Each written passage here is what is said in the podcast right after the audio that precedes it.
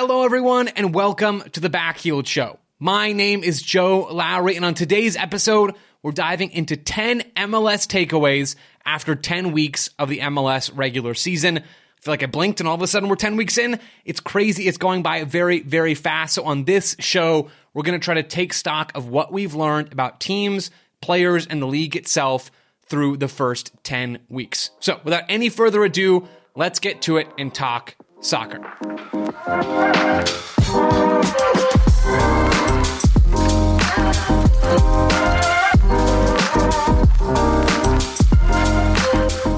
All right, we're running through 10 takeaways in less than 10 minutes, so let's start hot with Thiago Almada and Atlanta United. The first takeaway is that Thiago Almada is an elite player. Atlanta United have a superstar on their hands, and I think not just an MLS level superstar, but maybe a player that can really blossom into an elite European Champions League level attacker. Almada's played in eight games so far this year, has five goals and five assists, and in general has some of the best underlying numbers in all of Major League Soccer. It's not just that the counting stats are there, but he's producing relative to other attacking midfielders and wingers in the league. He's in the 99th percentile according to FBref in expected assisted goals.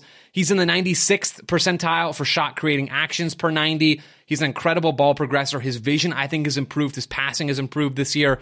He's really good. Folks don't need me to tell them that, but it's true. And that is the most obvious takeaway of the season so far. Number two on the list is another player specific one.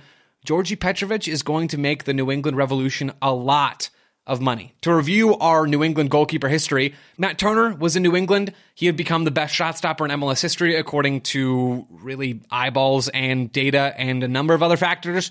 He went off to Arsenal. Big questions about how the Revs are going to replace him, and they do so basically seamlessly. Petrovic comes in, starts games in June of last year, less than a year later. He's broken records. He's been the best shot stopper in league history, at least he was last year. And he's a top two shot stopper in the league this year alongside Brad Stuver. He's incredible. Athletic, six foot four, lanky, rangy, can make big saves, also smart and patient with his positioning. Just everything you could want from a goalkeeper. Petrovic won't be around much longer. The Revs have shown they're willing to be a selling club. He's going to make the Revolution a lot of money. Takeaway number three Sporting Kansas City are in trouble. It's been 10 games for them, and they are still winless. They're the only team in MLS right now without a win. They're at the bottom of the Western Conference. They've got three points so far this year. Their underlying numbers are rough. They have the worst expected goal differential in all of Major League Soccer right now. It's been about as bad as you could possibly imagine for Sporting Kansas City through 10 games so far. I'll take the hit on this one. I thought they were going to be good this year. I thought between Kinda and Pulido returning, and, and that's just starting to happen for Gadi Kinda, and Agada and Erik Thommy continuing where they left off last year, this team was going to be really good. They signed a number six in the offseason. They have not been able to overcome injuries. Their wide players are getting old, especially on the right side with Johnny Russell and Graham Zusi. The center back pairing has not been good this year. Peter Vermes has really struggled to identify quality players that can come in and consistently impact the team. It's rough right now for Kansas City. They're in trouble, and Peter Vermes should be in some trouble. The fourth takeaway here, sticking at the bottom of the Western Conference, the LA Galaxy have to go with two strikers to hit their ceiling. Now, the Galaxy can still win games by playing in the 4 2 3 1, 4 3 3 shape that Greg Vanney likes so much, but they're not going to be at their best, right? They bring in Memo Rodriguez and Tyler Boyd during the offseason to pair those players with Efra Alvarez and Douglas Costa, and what you end up with is four wide players who are all bad. None of those players have shown an ability to impact games. They've all been below average based off of a number of different metrics this year. They've really struggled. I don't think it's a surprise that when we see the Galaxy go to two strikers, use one of those wingers as more of a wingback, push one of the other fullbacks forward to create this sort of asymmetrical attacking shape with two strikers in a central area. I don't think it's a surprise that by taking some wingers off the field and getting two above average number nines on the field, you look like a better team. Now, they're still a long way from implementing this system really to get Riqui Puig all the way up to speed along with those players. We haven't seen that yet.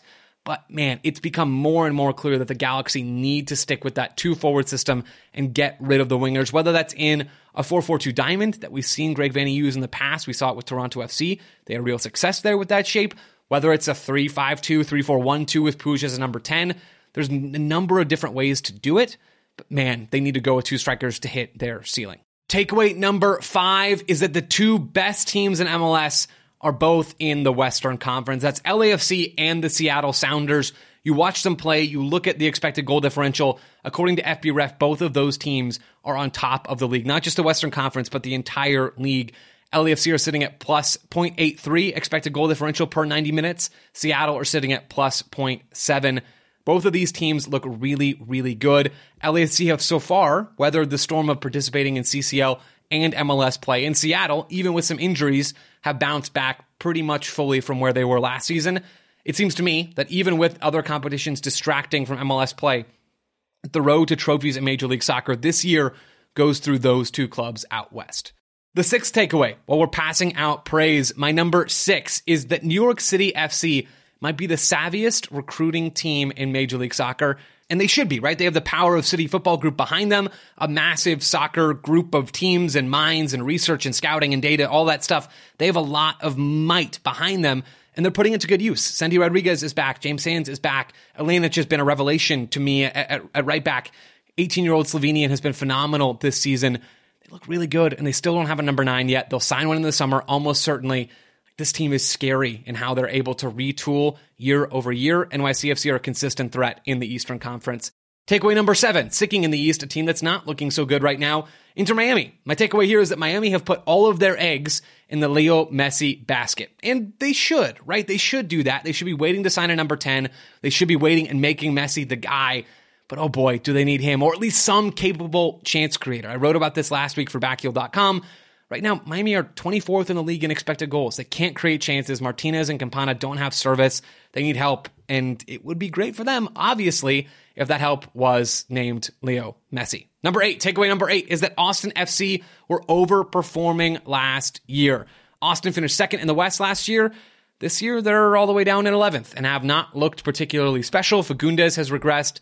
Driussi has regressed. Zardes hasn't worked as a number nine signing. I thought there was potential there, but you can see that both he and Driussi need service. The top end talent just isn't there, despite the big rig, Emi Rigoni, who John Arnold came up with that nickname, at least as far as I'm concerned. Big Rig scored a goal last week. That's a good sign for them, but Austin still were majorly overperforming in MLS last year. My ninth takeaway from 10 weeks of the season so far is that coaching matters in MLS. I think we all sort of inherently know this, but we have two great examples this year in the San Jose Earthquakes with Luchi Gonzalez, who look like a completely different team. They're fifth in the West this season after being down towards the bottom of that conference last year. And the Columbus Crew, who are on pace to make the playoffs. The underlying numbers like them. They look like a good, if not great team in the Eastern Conference. They missed the playoffs last year. They're currently in sixth this year. Nancy has done a really good job of instilling his identity in this club, and I look forward to seeing more of what he's going to bring to this team going forward. Finally, number 10, my 10th takeaway is that expansion is fun. Are there too many teams in MLS? Yeah, probably. Do we need 29 teams? Probably not. But man, seeing St. Louis's arrival in Major League Soccer has been so much fun, right? You get to see a, a fan base that is energized and excited, a beautiful stadium, folks that are there, an entertaining and compelling soccer product. I have a ton of love for St. Louis and what they've done this season. It's really impressive. They've been better than I expected, and the market has brought something to Major League Soccer. It's fun. It's a lot of fun. We're going to see more expansion in Major League Soccer. St. Louis has set a high bar in terms of all of the off field elements and even a pretty high bar on the field so far this season.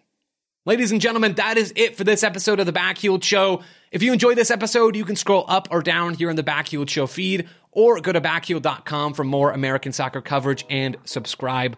We'll talk to you again real soon.